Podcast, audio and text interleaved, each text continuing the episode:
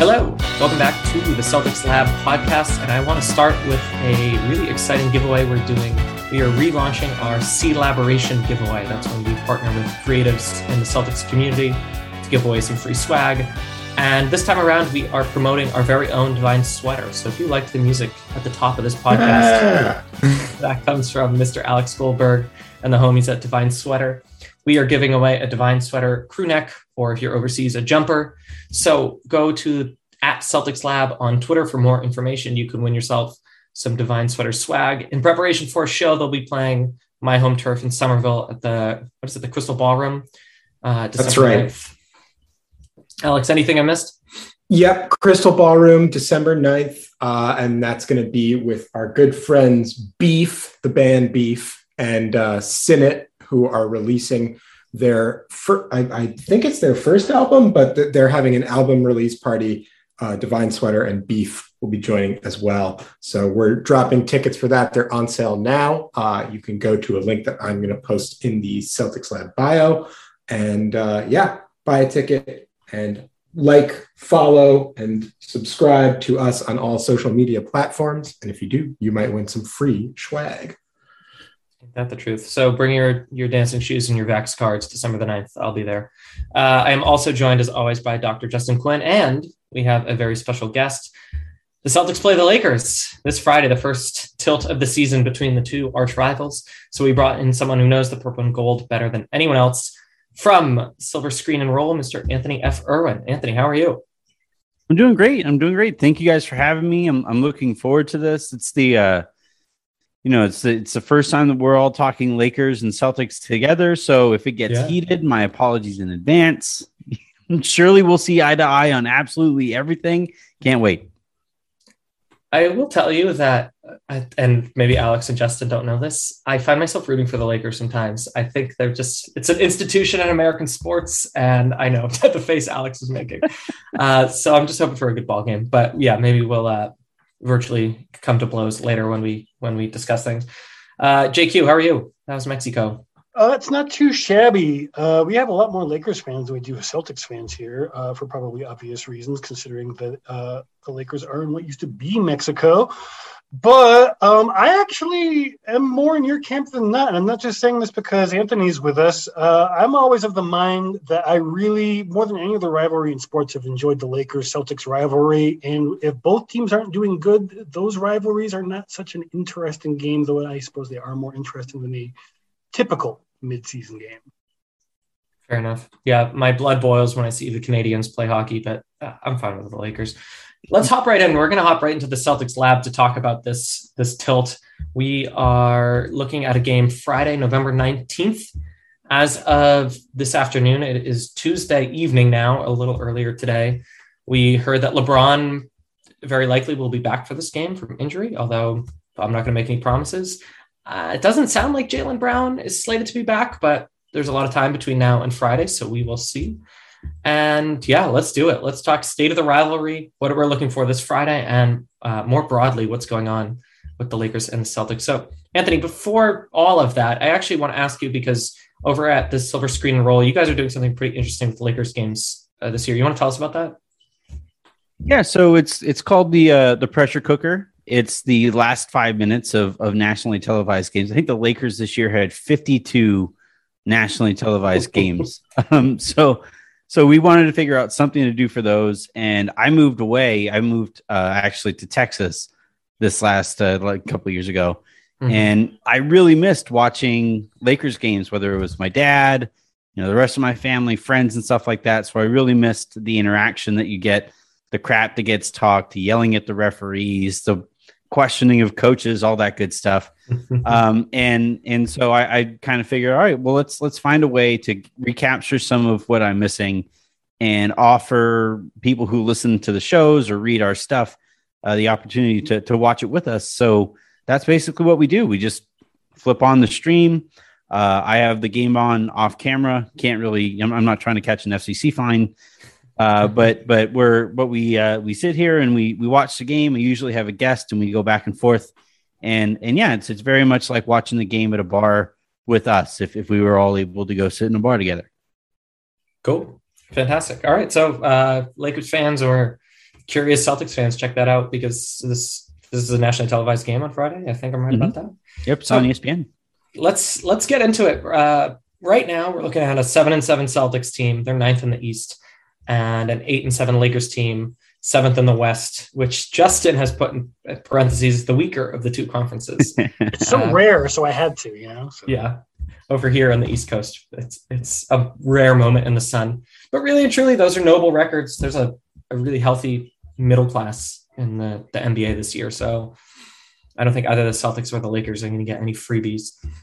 No. Here's what we're going to do. We're going to talk about each team and what's up with them, what they've been up to for the past few weeks, and then get into the game itself. Let's start with the Lakers. So, Anthony, what's up with the Lakers? Why are they struggling? And would you even call it that? Well, they're definitely struggling. They haven't, I think their most comfortable win of the season was an eight point win over the San Antonio Spurs. Um, they got a little closer than people might have liked late because Russell Westbrook did Russell Westbrook things. And then, uh, you know, the, look, LeBron has missed half of their games this year. And by the time, if he returns on Friday, uh, he will have missed more than half of their games. Uh, if he doesn't play mm-hmm. in the game tomorrow night, I don't know when this is airing uh, they're going to play Milwaukee on Wednesday. He's going to miss that one. And Woj is saying they're optimistic that he's able to return on Friday. That's not even necessarily him saying that he's definitely back either. So not right. a guarantee here. Look, he's he's in his 19th season. Uh, it's an ab injury, which you know anything in your core takes is kind of tricky to get back from, and it throws off all other parts of your body. Um, that was where the Phoenix Suns back in the day, re, you know, revolutionized the way that we looked at you know, athletic training was just focusing so hyper uh, hyper focused on the core, um, mm-hmm. and and so with with LeBron having that off and and missing messing with his center of gravity there is is a little tricky. So we'll see if he's back on Friday. Uh, it, it's going to be an interesting matchup because yeah, like you're saying, there is this healthy middle class and uh, the Lakers heading into the season weren't supposed to be a part of that middle class. Like they were, they were considered the betting favorites to come out of the West. They were gonna, they were supposed to face uh, the Brooklyn Nets as as clear cut favorites mm-hmm. and, and to meet in the finals, and and it hasn't gone to plan. Russell Westbrook is is is been very con- inconsistent, consistently inconsistent, and and you know the other role players on the Lakers uh, that are currently healthy, they have zero league average defenders. So it's pretty easy to score on them. That's where the, that's where the Lakers are heading into this one. Yeah, the, seeing Melo flourish offensively is great, but there's a yin and a yang, and the defense is really tough. Yes, yeah. I mean, Anthony Davis, he just got thrown out of a game for tying his shoe, and um, it was a weird, was like, ridiculous. yeah, it was, it was, it was a pretty lame uh, ejection, in my opinion, but whatever.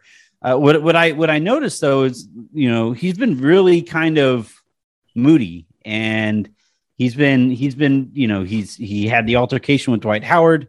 He uh, had some really pointed quotes after the Lakers got blown out by Minnesota. Um, he's really clearly frustrated because he really cares about defense. Like that's that's where he is legitimately special on that end of the court. And he's surrounded right now because Trevor Ariza is hurt, LeBron James is hurt. Talen Horton-Tucker is considered one of their key wing defenders, which is kind of terrifying because he still can't drink legally. And then, and then, so like, you know, Anthony Davis is being surrounded by at least two or three, maybe four in some instances, just straight up bad defenders. And I think he's just frustrated. It's, it's, it's, it's tough to, to be asked to carry that much of the load on that side of the court. And then also, by the way, like have to go and, and be uh, the, the, the, the nail that gets set up by some hammers that are kind of inconsistent, right? Russell Westbrook is mm-hmm. is really kind of difficult to play with, I think, and and Rajon Rondo uh, was great once upon a time, but you know he's been he's regular season Rondo has been washed up now for years, so uh, that's that's where he's at. He's been kind of mopey, and, and it's going to be really interesting to see in this matchup against Boston because you know there are some players there who can really carve up defenses when they really get it going. And if if you know the Lakers continue to struggle defensively, I, I don't think it's going to get any easier. They kind of need LeBron back. To that end, Anthony, I wonder if we could dive a little deeper on Anthony Davis because I feel like without LeBron in the fold, as you kind of mentioned, Anthony Davis becomes the pretty clear focal point for everything that the Lakers do.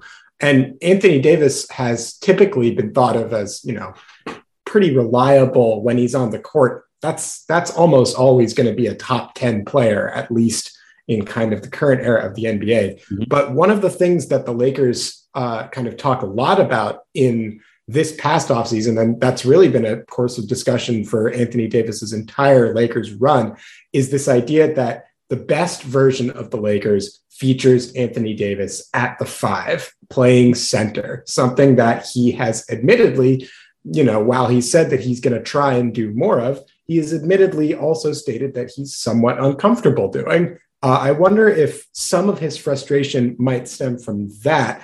And then another thing to kind of consider in this mix is that one of the reasons that Anthony Davis at the five has typically been so deadly is because the Lakers have kind of in this entire run, you know, they've they've been really good at their best version, but they've almost always built their identity around that defensive presence, as you've said. Mm-hmm. And offensively, the strength of Anthony Davis at the five is that the Lakers get a chance to play lineups that are shooting heavy, that allow them to really space the floor. Uh, something that with Anthony Davis at the four, and particularly now with Russell Westbrook at the point guard position, the spacing can get kind of cramped and tight. So, to that end, Anthony Davis is shooting, uh, I believe, and let me just, I'm on basketball reference right now. He's shooting 20% from deep uh, this season, I believe, which nice. is really, really low. And obviously, it's a small sample size. You know, there haven't been that many games, but it's well below his kind of career average, uh, basically since like 2015. So it's, it's, his worst shooting performance from deep in about five years, a little longer. I yeah. wonder if, um, if this, I, I guess my thing is, I'm wondering if some of Davis's frustration might be stemming not just from his teammates' inconsistent play, but maybe from his own. Oh, totally, play. absolutely. Yeah, I mean, uh, I, I, Davis is one of the the the the you know it it feels somewhat rare in in this era of basketball, but he's one of those guys who I do think hold himself accountable, like who will be honest about where he's at, like some one of the things that kind of bothers me watching Russell Westbrook sometimes is like he'll commit a really dumb turnover or he'll get a technical foul and he'll be asked after the game about it. And he's just like oh it was it was stupid on that guy's part. That was that was that was mm-hmm. that guy's fault. It was not it, you know and, and that lack of accountability sometimes kind of annoys me. And davis though i think is is one of those guys who will say like yeah i, I got to be better here. I got to get to the line more. Like one of the things that has been has really stood out to me this season is how little he's getting to the free throw line. He's not getting there very often at all compared to not just like his career numbers, but also what you would anticipate from somebody who is as physically imposing as he is. And and I think, you know, when you're talking about his general approach to offense, he kind of reminds me there are some guys who uh your guys is big. Is it Robert Williams? You guys have Robert Williams totally gets his role. I think you know he mm-hmm. he understands that. All right, my job is to set a screen and either get to the basket myself as a a world beater and dunk on everybody, or you know suffocate the defense, bring everybody in so that a shooter on the outside can can get a pass uh, because of what I created by diving so hard to the basket, and and that that can take place and that'll continue so long as like he is he understands like his skill level. And i think sometimes what what you'll see with with bigs in the nba is and not just sometimes basically all the time that's where they start. And then somewhere along the line they decide actually i'm a back to the basket player now right? Dwight howard did it. You're you're starting to hear some of that with with deandre ayton. And and they want post touches and they don't want to just roll to the rim and they want to diversify their game and show that they're capable of more than just dunking. And and so I think with AD, he has already gone through that where he's already decided, yeah, I want I want my back to the basket more. And he's also talented enough to to convince himself that like, yeah, I I can create any shot that I want. If I go to my my my fadeaway, there's nobody who's coming anywhere near that shot release to to legitimately contest it. And and I think it becomes fool's gold because like while that is technically a good look because he's always shooting a clean look, it's not as good as he could. It's not as effective as he could if he focused more on shooting vertically or ideally shooting moving towards the basket. And and I think here with with AD, uh, he's he's almost a victim of his talent level where he is so freaking good. He's so talented, both you know, skill wise and athletically, that he can convince himself, yeah, this is a great shot. But it's not as great though as it could be if you got to the rim and you created a few more f- trips to the free throw line at the very least for yourself. Do you see him making better choices with LeBron on the floor? Like, is that a, a stabilizing voice for him, or it's a consistent yeah. problem? I, I, think it's more he's he's making fewer choices because when LeBron is out there, he's he's making all of the calls, right? He's running the offense. He's he's you know figuring out which set that they're going to go to, which matchup they're going to pick on. Whereas when Russ is out there, it's kind of it's it's it's a lot more erratic. You know, I've always thought that he's more of a, a you know he's he's more of a shooting guard. I know you know somebody who has racked up as many assists as he has uh, you would think yeah that guy can create for anybody but he he doesn't think about the game the way that a point guard does. He doesn't you know when when when you listen to all of these all-time great point guards talk one of the things that they're always very aware of is like all right that guy hasn't had a touch in a little bit. That guy hasn't you know yep. that guy has it going. Let's go to that guy. Let him get his heat check up you know? And mm-hmm. and they think about the game outside of the prism of well, I'm the most talented player on this basketball court. I can get to the rim whenever I want.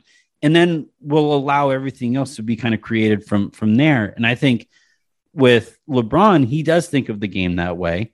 And totally. when AD is playing alongside LeBron, LeBron is very, you know, he, he he's always thinking of all right, AD needs a touch here, AD needs a roll, a, a roll to the rim here, AD needs this. All right, it's my turn here. Ellington has it going. Let's get him a good look, whatever. And I think when he's when when AD is playing with Russ, they haven't quite figured out that balance of your turn, my turn with a purpose. No, I I don't think anyone has figured that out with Westbrook. No, no. Uh, to that end, give me 30 seconds on your experience as a fan now. You're you're in bed with the Russell Westbrook experience. Give me 30 seconds on that, and then give me 30 seconds on the likelihood that he could possibly be traded. Well, he he he can't be traded. Like it's not gonna happen. Like nobody has forty four million dollars worth of contract that they're just ready to give up this, this year. I was just going to say that. I, I mean, you could, you could, and and technically, Wall shoots a little bit better than Russ does. So like, there's there's an argument maybe to be made there, but that would also be like the problem there is that Russ trading Russ would be LeBron admitting, "Oof, that was a mistake because he's on the record. Like it is reported definitively that they were about to pull the trigger on the Buddy he- Hield deal.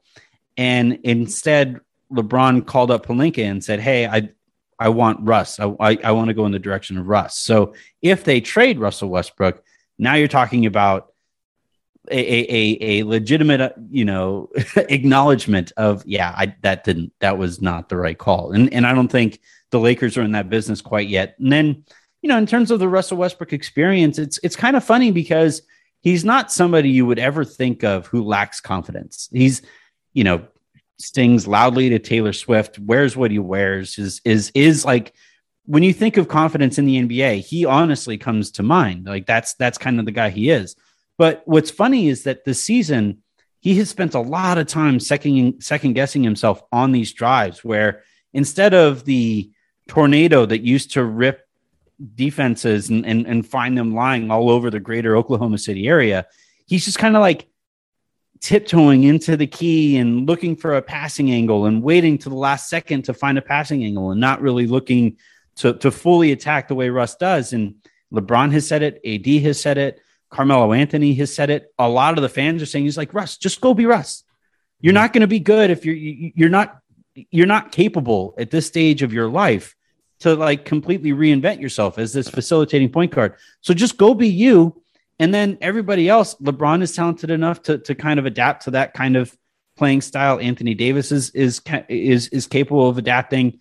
And, and, and the, the more that he plays with confidence, and again, that's why I start with the confidence thing. It's odd that you have to tell Russ to play with more confidence, but that's really where we're at. So that's that's honestly been the, the, the number one thing that I'm looking for, and the the the thing that sticks out about this experience is like I can't believe people are having to remind Russell Westbrook to play with confidence. Yeah, it, it's hard. It, it's so fun to root for Russ, but I don't have skin in the game when it's when it's your dog in the race. I, I, I, loved it so much more when he was on another team, and it was like because I was very I was I was loudly a proponent of the Buddy Hield trade. I didn't think, you know, I I thought that that was the move to make. It wouldn't have cost all of the defenders that the Lakers had to give up to to get uh, Russell Westbrook, and now you're seeing right. like Washington with Kuzma, with KCP, and Trez is playing way better in Washington than he ever did with with the Lakers. But but with those two guys, two those two wing defenders, Washington all of a sudden is at the top of the conference, and, and, you know, and, and so and I don't think it's a coincidence. Like basketball really isn't that complicated. If you have guys who can defend multiple positions and can go off and and succeed with without handling the basketball, dominating the basketball a ton, then like that is how you surround a really good player like Bradley Beal. And and I think Russ is like the antithesis of all of that. And and and, and it's really difficult when you're making 40, I think it's either 44 or 47 million dollars that he's making this year.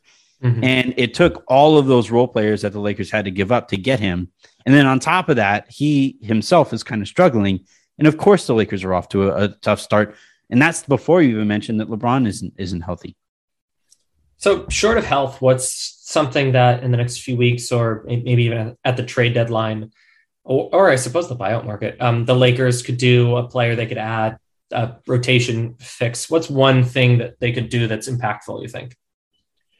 I'm sorry if you guys can hear my daughter in the background. She's she's a big Russ fan. She's just she's really torn up back there. But um, no, she so things that they need. I, I think it starts with addition by subtraction. Like mm-hmm. DeAndre Jordan hasn't been an NBA player for multiple years now, and uh, they they started the season by starting him and and trying to see if that can work. Now he's basically fallen out of the rotation, and so I think you know swapping out DeAndre Jordan if they want another big, which I kind of understand they might want another big there.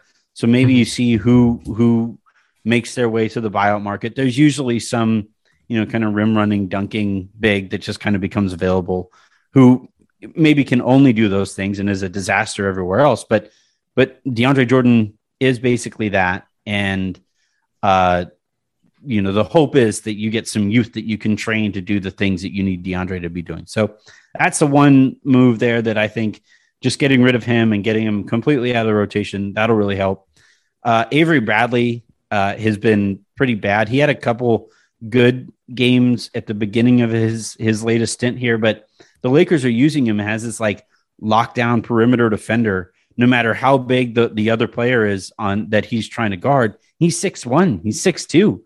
Yeah. And we saw we saw it with LaVine last night. We saw it with DeMar DeRozan, where those guys just elevate and they can't even see Bradley anymore. So getting an actual wing who can actually play defense, uh, those are the two spots that it's wild. The Lakers it's like a six three and under league, and then like four bigs, and and they just decided we just we don't want any wings this year. We're good. I'm on the record, for, by the way, as saying that Avery Bradley was an overrated defender, even on his time on the Boston Celtics. I have believed that yeah. for a while now. And if that loses me fans on the Celtics Lab podcast, I'm sorry, but it's the truth. He, he, he's the kind of player that you watch and you say like, "Oh, that guy has to be a good defender," right? He's up in the guy's jersey, he's slapping the floor, he's diving for loose balls, you know, and and and then like the the more that you watch him, especially off ball, he's getting beat back door, he's losing shooters, and and again, he's six one, six two, and there's only so much you can do when you're that small defensively. And he's on the older side. So yeah. when he was yeah, playing he in Boston, he could even if he gave up a little bit of size, he could he had the speed to keep up. I don't think those knees and those ankles can do the same. Nope. Even then, he wasn't a particularly good team defender. He was always more of an individual defender, and uh, now he doesn't really have the same level of athleticism to hold up in either scenario. So yeah, that's a great way to put it. That's that's you know he's he's very good if you're just watching only him on the ball and you're never paying attention to him anywhere else. But then as you pay attention to him somewhere else, you're like, Ugh. just just like the game's over here, man. like him and Russell Wilson, uh, Ru- Russell, uh, Westbrook. yeah, he he had a tough fantasy day yesterday, and then you know it's still on the mind. But um, but no, Russell Westbrook had he he and Avery Bradley have these like squirrel moments, right? Like the movie Up, where Yep. they're focused, they're focused, they're focused, squirrel, you know, and, and then they're just like running a million miles an hour in the wrong direction. And, you know, sometimes they're running a million miles in, in, in, the, in the proper direction. They get in the passing lane and creates this thing. But it's kind of like Allen Iverson was the first defender that I remember back in the day, where it's like steals once upon a time was the counting stat that everybody pointed to. And like that guy's a great defender because look at all the steals that he's getting. But then the more that you think about it, it's like he's getting all those steals how often is he going for a steal and then putting his defense in the, in a tougher spot? I think that's where where Bradley is right now. He's at that he's at that stage here where you realized, ooh, I think AI might have been a little overrated on that side of the ball. Again, six footish guy, by the way. yeah, as a slightly consensus consensus agreement that Avery Bradley is bad on the Celtics Lab podcast. well, yeah, certainly in the year 2021. So uh, we have in our notes that we're going to do the same for the Celtics, but Yeah. I got to tell you, a win, a good win last night. I don't really want to muddy the water, and uh, for any Celtics fans that need a breakdown of how well the Celtics are playing, go check out uh, Brian Robb's stuff on Mass Live. He has a good state of the Celtics kind of piece, and they've turned things around a little bit. But JQ and Alex, before I unilaterally decide, let's just move on from that. What are you seeing from the I Celtics? don't think we should do that. I think we should keep going. Oh, okay. Let's get into it then. Yeah, we don't have to be long because I think the Celtics fans that are listening are pretty accustomed to the complete lack of defense being replaced by some lockdown defense. But yeah, let's do it. All right, tell us about the defense. Let's go.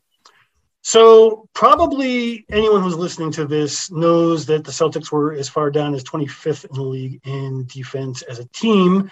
Uh, and they jumped out to I think it was like a two set, uh, two win, five five loss record. Um, immediately got their shit together on the defensive end and are now hovering among the top two or three teams in the league in terms of defense. And surprise, surprise, they are winning games. Um, I don't really know what else to say about why they're struggling if we're going to cover that particular thing, other than the fact that this is a very young team. This is a team with a brand new uh, head coach, brand new coaching staff. Uh, it has is one of its biggest problems an overly predictable offensive approach to the game, uh, which Al Horford was just talking about um, as the second veteran Celtic to point this out. Not that it's exactly rocket science. And their two primary stars are known for being inconsistent, and occasionally you could even say they, they are a, a little bit moody, though less so this season. So when you put all those things together, uh, how would you not expect this team to be inconsistent, particularly in a tougher Eastern Conference? JQ, just want to add one thing there. Uh, I don't think this is a coincidence, but I'm going to let us all let the audience extrapolate as they will. The Celtics' sudden defensive uptick came directly after the much ballyhooed Marcus Smart call out in the media. It does have to be stated that Marcus Smart called out his co-stars and teammates in very aggressive and open fashion, and the Celtics defense immediately got better. Does Marcus Smart do anything in a non-aggressive and like, like, he, he he's he, I I really like Marcus Smart. I, I really honestly do. I think uh, he you know as somebody who watched the Lakers just let Alex Caruso walk. You know Yeah. those kinds of players are are, are very very valuable. Um, I, I also think here with the with the Celtics, like what's been fascinating watching from the outside looking in is Jayson Tatum has been on this trajectory to where it's like when's he going to be when's he going to go from top 15 to top 10 when's he going to go from top 10 to top 5 you know those things. And and a lot of times players focus almost solely in those in those leaps forward on the offensive side of the ball. Yeah. and and if you're playing a wing in the NBA you know you have to be really freaking good on on defense too to be considered a top 5 top 10 player um, at that position as well so like I think for him being still relatively as young as he, I think he's still 19.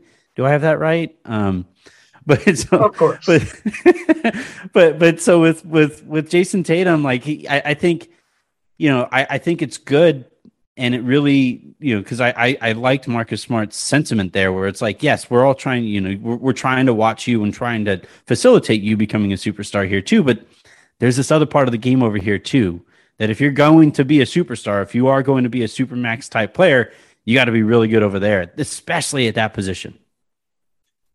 So, uh, thank you for saying that Jayson Tatum is soon to be a superstar. We agree.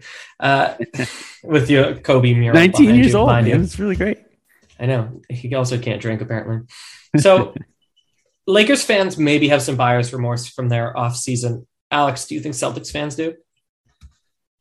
Yes and no. Um, I think some of the things that the Celtics did this offseason have pretty objectively worked out well. Uh, for example, you know, inconsistent and a little bit maniacal, but Dennis Schroeder has objectively helped this team win some games. Uh, particularly, you know, he just he really provides a lot of offensive punch to a team that is really desperate for it. He can take some very bad shots from time to time, but when Schroeder is on, uh, and this is, of course, familiar knowledge to Lakers fans, when Schroeder is on, he's an impact player. He can really help your team win. I think the Al Horford trade also pretty clearly a win. Uh, obviously, it would have been nice to have, you know, one of these kind of high impact rookies, but uh, Horford has been a critical stabilizing force on that defense and has looked, you know, young and spry in comparison to kind of how he's been in these past couple of years.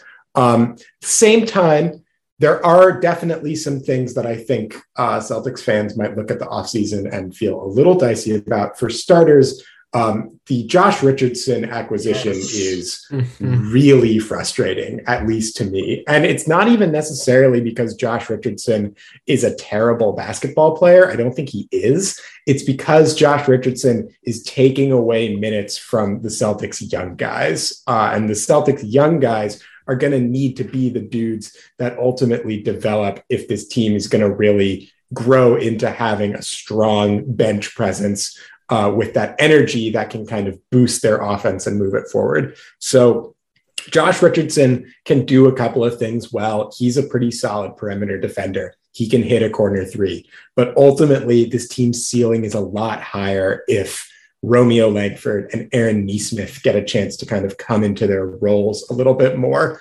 Uh, so the Richardson acquisition is a little dicey. Kind of hard to say really anything about Juancho Hernangomez and, and Enes Kanter, who uh, Kanter's obviously been making some waves in the media, but has not played a whole lot. Uh, neither has Juancho Hernangomez. Um, so overall, I think the Celtics offseason is probably not as good as maybe some folks like myself on this podcast were hyping it up to be. But I would say that the source of the Celtics problems largely has not been from their offseason acquisitions. In fact, I think the source of the Celtics problems has been pretty simple and cut and dry. It's that Jayson Tatum is in the worst scoring slump of his young career. And when that changes, the Celtics will be better. Also, Jaylen Brown has not been playing because of injury, and you know he's kind of good at basketball and important to this team. Um, Josh Richardson has been surprisingly uh, better than I expected. Yeah. Uh, he still as of late, up. Yeah. yeah, no, like he still screws up in very infuriating ways sometimes, but on the whole, both he and Enes Kanter, particularly last night uh, against the Raptors, I was actually amazed that he was able. I mean, no offense, Enes, I love you off the court, but it's been a while now, other than you know very key matchups, that he's been able to be a really productive player, and he actually helped plug a hole uh, when when Time Lord had to go out with that knee soreness, which uh, I imagine we should probably talk about later. Um, so like really the only other complaint that I have is Jabari Parker. What are we doing with Jabari Parker? I mean, mm-hmm. like it's a great narrative, but I think there's a lot more stable, uh, particularly if you're trying to set a defensive culture. Uh, you could you could have found another another player, uh, even later on down the road, even keeping that space open to absorb another contract. I love the narrative. I want to see Jabari do well. When he does do well, it's very exciting. But more often than not, I'm just shaking my head and wondering what we're doing. When we have him on the roster. So that's my only complaint. I complaint. have a partially used uh, DeAndre Jordan that we could swap if you're interested. I, I would Hmm. actually consider that, honestly. One man's garbage is another man's garbage kind of situation. exactly. Yeah. Anthony, what should Celtics fans know about Dennis the Menace and the the whole Schroeder uh, experience, the good and the bad? I I think so. He came to the Lakers last year, coming off of his best year as a pro, and and I think uh, just had no idea why it was such a great year as a pro. He bought into a role. He uh, was a super sub, right? He was he was really really good, running a second unit and taking apart defenses that uh, are, are are playing without their starters out there for for most of the time that he's there, and then immediately demands when the Lakers acquire him, yeah, I'm the starter here. Like that's how this is going to go, and and he's just not good enough to to to demand that kind of a role. And I think for for the Celtics and any team that was going to acquire him, he got a giant slice of humble pie this last offseason where not only did he, you know, miss out on the tens of millions of dollars that uh, he passed up in in terms of the extension that the Lakers offered him, but also on top of that, uh, the reason that that money wasn't available to him is because he's too old to be considered like a project starting point guard that you could eventually Yeah. groom into uh, you know the kind of point guard that you want in your culture. But he's also too young to, to and, and not quite good enough to walk in and say like yes i'm your culture cho- changer right? And, and he's in that weird in between spot and and for for where he, where he was as a Laker, he had these incredible games, and he's a great competitor. Like I, that's part of the reason I thought he'd be fairly successful in Boston, just given what that fan base really kind of values. He's always playing hard. You never have to worry about the way that he's competing out there. But he also does all of these things that, like, you sit there and you say, like we talked about Russell Westbrook's confidence. Schroeder has that in droves Yeah. to to the nth degree to where he probably shouldn't have that amount of confidence. Yeah, last night uh, the Celtics ended up beating the Cavs, and Schroeder was a big part of that. But there are times where, I mean, between him and Smart, there's a reason Jaylen and Jayson can't get any touches, right? Yeah, yeah. I mean, he he probably, you know, all NBA players and, and all professional athletes, to be frank, are are mostly like this. They've overcome odds to get to the point that they're at, uh, insane odds to get to the point that they're at, and so to a certain extent, telling that player, "Hey, yeah, you aren't as good as that guy over there," it's just not going to sink in. With some players, eventually, like Charles Barkley is famous for saying, like, "Yeah, I played against Michael Jordan, and I realized that guy is just better than me. I'm not going to beat that guy." Uh, Larry Bird, right, had that famous quote about Michael as well. And then when Magic beat him with the with the baby hook, right, he had his quote about that guy's just really freaking good. Um, whatever language that the Bird used there, and and but those those are the guys though. How it, it takes a special kind of understanding and, and self reflection to be able to say, all right, well that guy's better at me in that direction, in, in that way, and never look at your teammates like that. You know, you, it's not. It shouldn't be a competition for touches with Jayson Tatum and with Jaylen Brown and with Marcus Smart and with Dennis Schroeder. Um, and that's the that's the thing that makes you nervous about having him in a, in a contract season. It's, you know, I feel like Schroeder is in a lot of ways, there's this phrase that's used by the NBA, by NBA intellectuals and casual fans and everybody that it's a make or miss league. And Schroeder personifies that phrase to a T. I think back to these two games that the Celtics just played against the Cleveland Cavaliers. In the first game, uh, Dennis Schroeder got the ball on the last possession. At no point in that possession did he even consider passing the ball. He took a really difficult contested fadeaway long two on the baseline against the outstretched arms of Evan Mobley for the win. That shot did not go in, and that shot, frankly, never had a chance of going in. Yeah.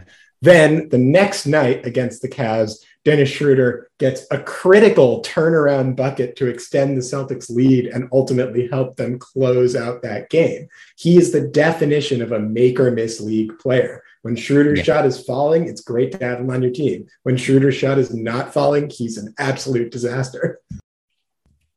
Yeah, it's a, both the Celtics and the Lakers employ point guards that are maddening and maybe can get hot and a seven game series or maybe just ruin an entire city's dreams. So Yeah. we can look forward to that.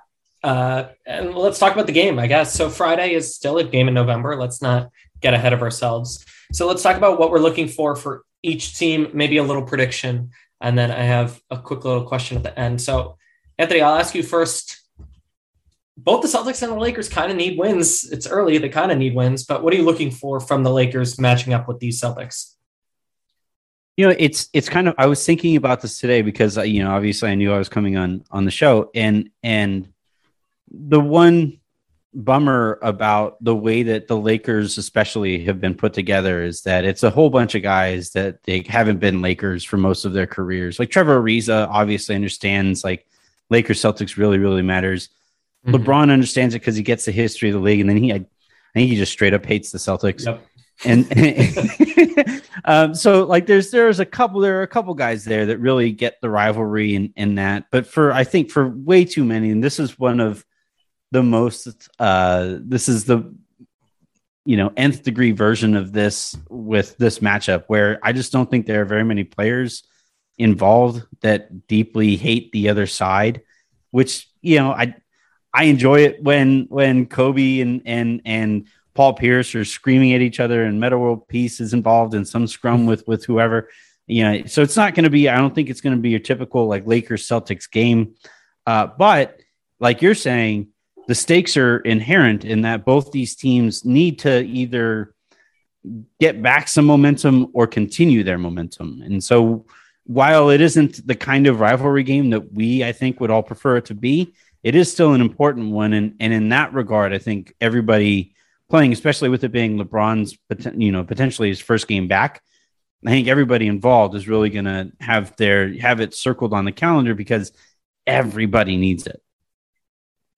Yeah. Justin, uh, same question. What are you looking for from the Celtics matching up with this Lakers team? I'm Warts looking and all. for the kind of consistent effort they should be giving every night of the calendar year, uh, but they damn well better bring to a Lakers Celtics game for the same reason that Anthony points out.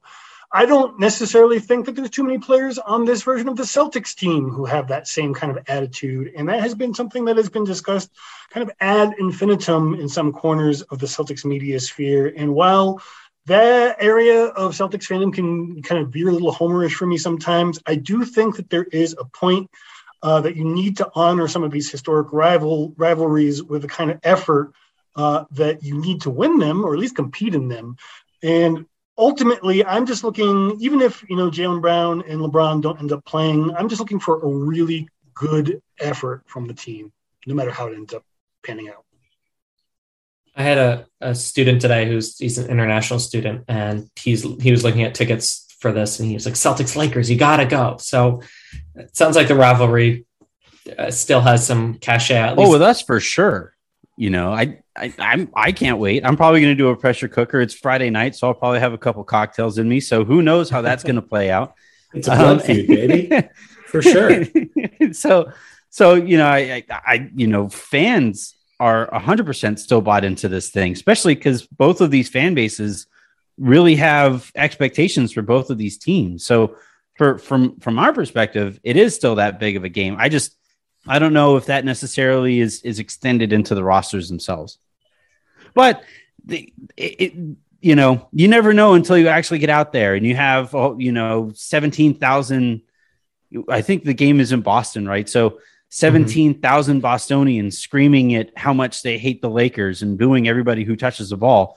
Eventually that the, the, the rivalry gets charged into your veins because it kind of sort of has to be. like that's how that goes.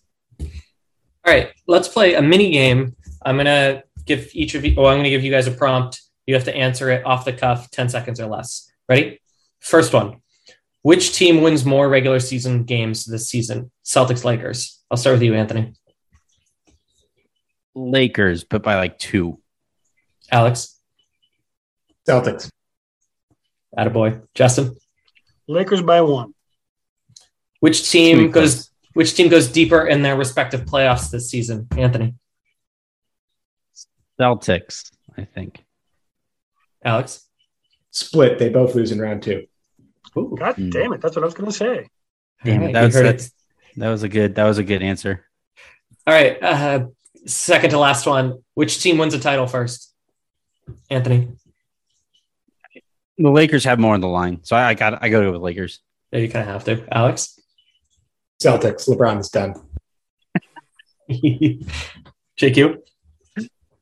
You know, my heart wants to say Celtics, but you know, the Lakers have this like unique recruiting advantage of non-Arctic winters and Hollywood and all that fun stuff. So it's it's really hard for me to say. I'm just going to have to cop out and say it's a toss-up.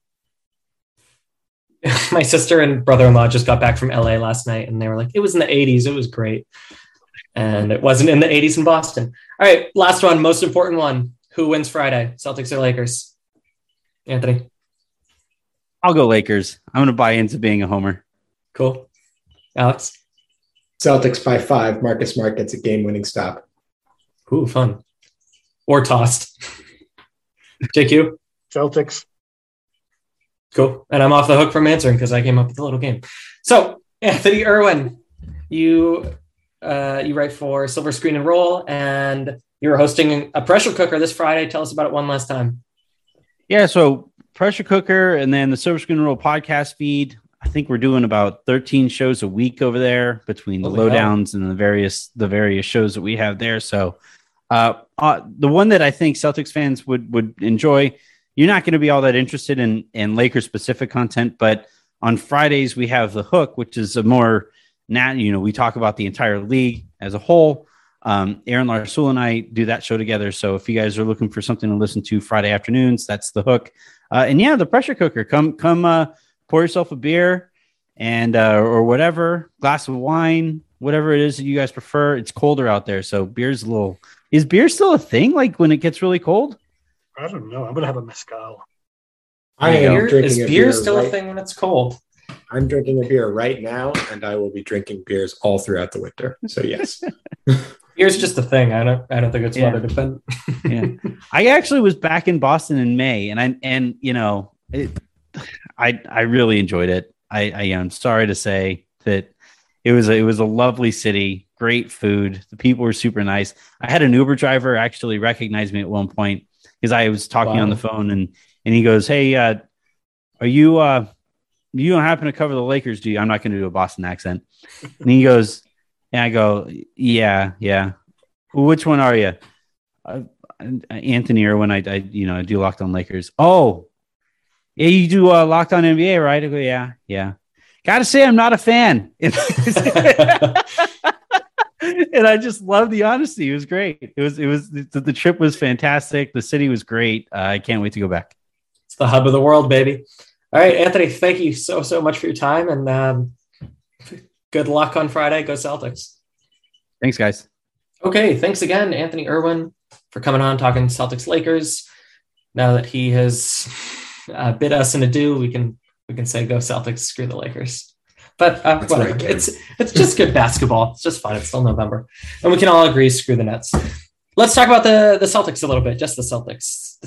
Since we last talked, the Celtics have sort of turned things around. They're winners of three of the last four. They beat the Raptors. They beat the Bucks. They lost to Cleveland, but then they beat Cleveland again, and now they are winners of five of their last seven. I pose this to you: Have the Celtics found their identity, Justin? I mean, their identity was already baked in with the players they had on their roster. If they weren't going to be a defensive team, they were going to be a very bad team, and they almost Mhm. were. So let's be uh, thankful that Ime Udoka is the coach he is advertised as on the end of the floor. Now the question is, what can they add on offense? Because they do, as Al Horford uh, mentioned, that I alluded to earlier, they need to diversify their offense. I mean, Smart has also said it. It's it's a critical aspect of how far this team can go. If they don't, they're going to struggle to even be a playoff team, in my opinion. But there are some seeds to work with. Alex, what do you think? Yeah, I think the defensive identity is set pretty much just as you said, uh, Justin. You know, I think that um, Udoka's system is taking some time, and I think there's a pretty serious adjustment period that comes with that. I think his system is very different from the Brad Stevens system, and frankly, I think in some ways he's still figuring out his system uh, with the rest of these players and how that's going to work. I also don't necessarily buy that this roster is what it is, that what it is now is what it's going to be at the end of the season. Celtics are in a position where they can make some trades. They have some TPEs to use, some buyout guys to pull up. So I think there's going to be a little bit of shuffling the decks. For now, though, I think the Celtics identity is what it is. I think they really just need to kind of stay decent. If they can be a 500 ish or slightly above team and then make their run kind of towards the end of the season, I think they'll be in a relatively decent position. But right now, it really is with the state of the Eastern Conference as tight as it is. It's a kind of deal where, and I was kind of posting about this on Twitter the other day, but the Celtics have to come to the realization that as of as currently constructed as they are right now, they can lose to any team in the league. They really can. Mm-hmm. The league is too deep, there's too much talent, and every team has at least one to two guys that can give you serious problems on a night to night basis. If the Celtics can really start to settle into this idea that they need to bring serious effort every night against even the worst teams, I think they will be fine. But so far, the wins that the Celtics have had have been gritty and hard nosed, and they've really brought that effort. The losses, it's clearly not there. I want to add to your point too. Now there is only like maybe three or four teams in the entire league who are even trying to lose on purpose, with the flattened lottery odds evidently being very effective, uh, as is the play-in tournament in kind of generating that effect. But mm-hmm. before mm-hmm. I forget, there has been this perspective floating around not just the Celtics media sphere, but the media sphere in general. I have I have um, a theory I'll, I'll, share off air. I don't want to throw someone under the bus that um, a buddy of who, who might be behind some of this, but there is this idea that you cannot trade extended players, which to a certain extent is true. There have been these these um, posts I've seen on Reddit and hither and yon that you can't trade an extended player in uh, the year that they have signed that extension. Are you mostly referring to Josh Richardson here? Josh, but also Marcus, and realistically, any player who signs an extension, unless it's a designated player extension, which is you know pretty rare, uh, those players cannot be traded for a year. Depending on the kind of contract they get, it's either six months, which would be the case with Smart. He won't be available until I think the 25th of January. And Richardson can be traded right now. I'm not saying that necessarily, you know, you want to make a trade for a player just because I'm mentioning this, but mm-hmm. to to the point of the team not necessarily being the team that it is at the end of the season as it is now, uh, th- th- this team is built to have tools for exactly that purpose. Yeah, absolutely. I, I think what Alex you said before matters most, and then you build back is that it begins and ends with Tatum and Brown. And when Tatum is the man, the Celtics are great. And when Brown is the man, the Celtics are great. And Tatum hasn't been spectacular. The first half of the Cleveland game really did not feature a lot of Jayson Tatum taking over. And I will offer that I listened to the second half on the radio, so I, I don't know this for certain, but it sounded like he stepped in into a much more of a leadership role on the second half, and no surprises, the, yeah. the game uh, ended up in favor of the Celtics. So I, I do think that it begins and ends with Smart, and when Brown comes back, Brown really leading the charge. And what has been an interesting development that this is a good enough segue is that now that Schroeder has been in the starting lineup because Brown is out, Smart is not the primary point guard. And I think that has been much more effective. So let me ask you A, if you agree, because Alex made a funny face, but B, when Brown comes back, what is the the best starting lineup given what we know about these Celtics now? So Alex, agree, disagree? Well, here's the thing, Cam, is that Marcus Smart, I think, has been a little bit better than maybe the eye test would necessarily oh, lend totally. itself to. He has made some pretty critical mistakes, like particularly in that late uh, in the late phases of that Dallas game. Uh, mm-hmm. That was really not good. But um, Marcus Smart, according to a tweet by a good friend of the pod, Sean Grande, uh, Marcus Smart leads uh, the Celtics in steals. He's second in the NBA and plus minus and he's second on the team in net rating. When he's off the court, Boston has the worst offense in the NBA. And when he is mm-hmm. on the court, that offense jumps up quite a bit. I don't have the exact number in front of me, but his uh, his impact is pretty notable, particularly as a playmaker. Um, Marcus, I think, has not been shooting all of that well. And that's the number that people always focus on when they talk about Marcus Smart's offensive performance. But I do think he has found a way to get more involved in the offense, particularly as a playmaker. He had a beautiful feed, for example, to Al Horford in the later stages of the Bucks game, where Celtics really uh, ended up winning that game in in a lot of ways due to some of his play. I think Schroeder has been good, and I don't want to knock Schroeder. I think he brings some things to the table, particularly as a scorer that Marcus does not. But I mm-hmm. don't know that I would be ready to say that Marcus should lose his spot his spot in the starting lineup, particularly when Brown comes back and takes some of that scoring burden off him. I just think that his playmaking is really underrated, and of course you know, Marcus is the best defender on this team. It doesn't always show up on the uh, eye test on kind of what we see on the floor. Robert Williams gets the sexy blocks, and Al Horford is great at switching and sealing off angles. But the stats bear out that Marcus Smart is still the best defender on this team. And so for that reason, I'm a little hesitant to pull the trigger on taking him out of the starting lineup just yet. Well, well, uh, Ime Udoka agrees with you. So we know what's going to happen with him. He's he's on the record saying that Schroeder is going to come off the bench when Jaylen comes back. Uh, but that aside, there is a case to be made in certain matchups, I think.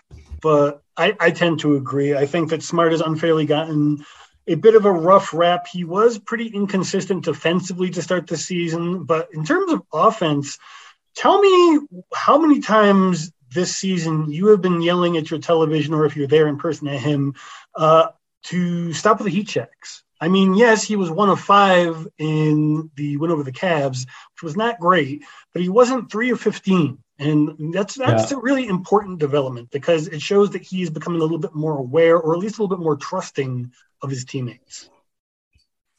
I think it's all the pieces are there. I I, I said this, I think last week or the week before. I do think that there's a little addition by subtraction here. I think better defining roles, including maybe bringing in some young guys, would be helpful. But all the pieces are there. They balance each other really well. And I think with a little continuity, the players will begin to trust their role, trust that they're going to get their touches, and begin to understand what they can get from each other. So I think it will take time, and it, it really a little bit of good health will go a long way. That said, what is our level of concern with Rob Williams? He left Cleveland with some knee soreness. He's questionable against Atlanta tomorrow night.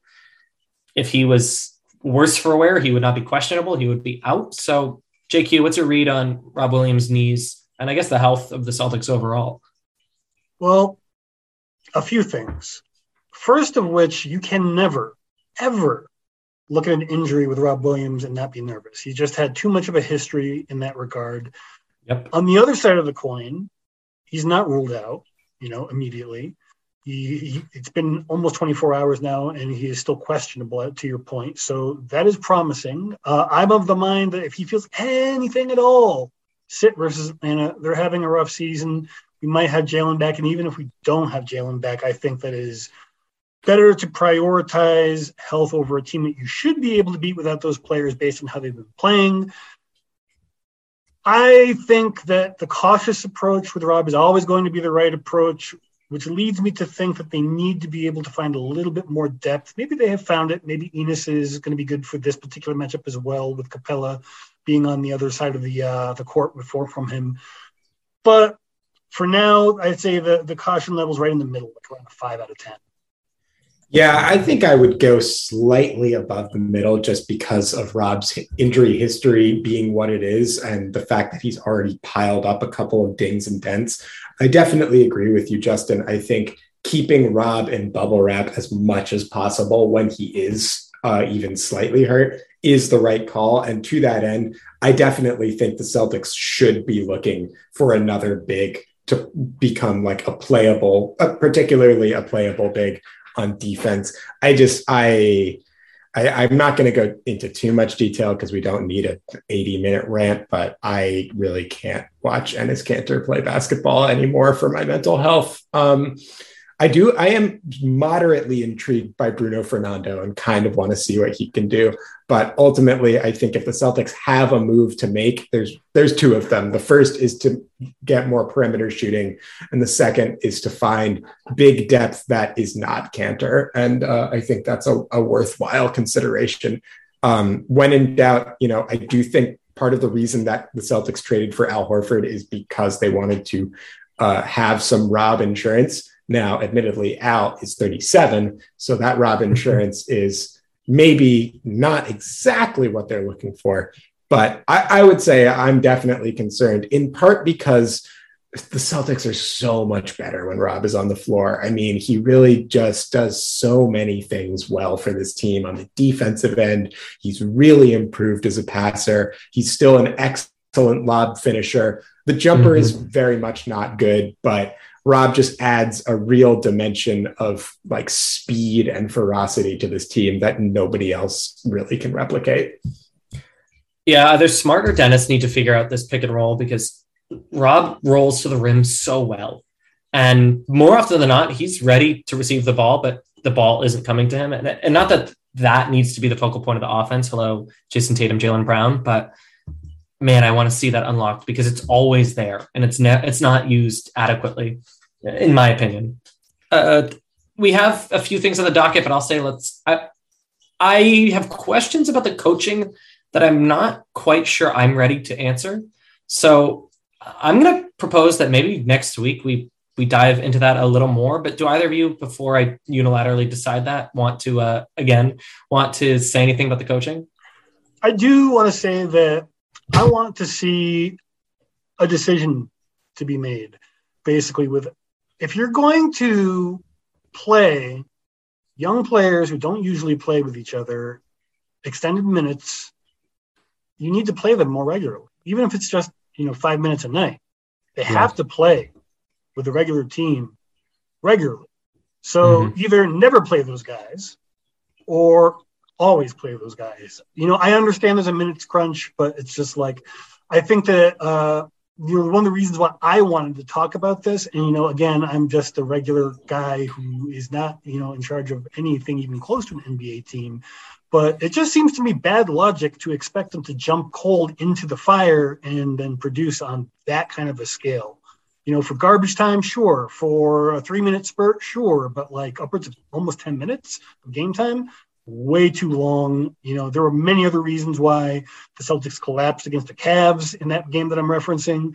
But if you are going to play young players, then they need to get at least some degree. You know, send them to the the I want to call them Red Claws, the Maine Celtics. Uh, just give them some runs somewhere. They can't just be coming in cold like that's my well we can dive into it more in the future but that is my main thing with that. I want to understand what's going on with that. And that might just be growing pains as a coach.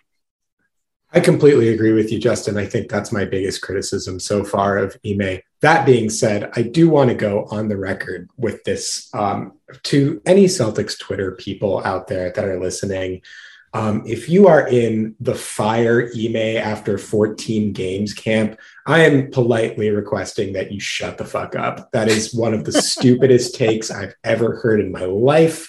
Uh, and I really think you need to reevaluate your choices. So shut the fuck up. Ime's not getting fired. He's going to coach the whole season. He's going to coach next season too. Let's stop with this nonsense. Give this dude some time. He's coached for 14 games, and the Celtics have the fifth best defense in the league. Relax.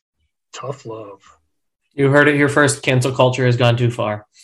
All right. Speaking of which, anyone want to say anything about Enes Kanter and what is happening with him and his minutes and the Chinese Republic of uh, the People's Republic of China? Yeah, I do. If you, I don't think that his minutes, um, I don't think he was intimating that his playing time was being affected, as some people suggested. But uh, he did make a tweet that seemed to suggest his playing time was being affected by his activism. And I don't know if you don't want to look guilty, maybe don't play him for like five games and then suddenly play him right after he complains about Mhm. it on the national stage. Well, it was helpful that Rob hurt his knee. I mean, that was. You know, kind of necessitated it. Yeah, you got a point. I mean, look, I think we're in agreement. We we agree with Enes Kanter's political stances, ninety-five to one hundred percent. I mean, he's taking on some. Okay, ninety percent. He, he does pal around with John Bolton a little too much for my liking. Yep. you got to do what you got to do when you're when you're up against the bad boys. Uh, I'll I'll explain my stance on that out, off air. Anyways, the most ridiculous part of all of this is the flip book that he put on Twitter, which is him doing this reverse under the legs dunk. What? Who used artistic talent? I mean, the creativity to think that Enes Kanter, Kanter can make that dunk is unbelievable to me. And it's just so amusing to think of Enes seeing that and Just knowing. wait, Cam. It's coming. Next game he plays. I mean, hey, no one is rooting for that more than I, I think perhaps the only person on earth who's rooting for that to happen more other than Enes Kanter is me. But I'm not holding my breath. Yeah, the only thing I'll say about Enes Kanter uh, with regard to this, I don't really want to wander into the political issues. Uh, if you want to talk to me about that, you can feel free to find me on Twitter. Um, the one thing that I will say though is that, and the reason that Enes Kanter is not playing for you, dear listeners, is has literally nothing to do with his defense of human rights. It has to do with his defense of pick and rolls, which is Yep. incredibly, incredibly bad. Uh, and that is why Enes Kanter is not playing. I love him, but he's good for like three to four centers in the entire NBA to, to go up against. And he just went up against one of them. He might go up against another one of them if Rob is out. And there's Joel Embiid. Enes is good at rebounding. Come on. Enes is really good at rebounding his own missed layups. Oh, I knew that was coming. I knew that was coming. Alex. Alex should do an open mic night, but just get off jokes about Enes Kanter. All right, that's enough Enes Kanter, and that's enough Celtics Lab for tonight. Please go find our Twitter page and win yourself a Divine Sweater crew neck. And please join me and watching Alex slap some bass December 9th in Somerville. More information on our Twitter page. Oh, yeah. Th- thanks again to Anthony Irwin for coming on. And thanks as always for listening. We will catch you next week. Bye bye.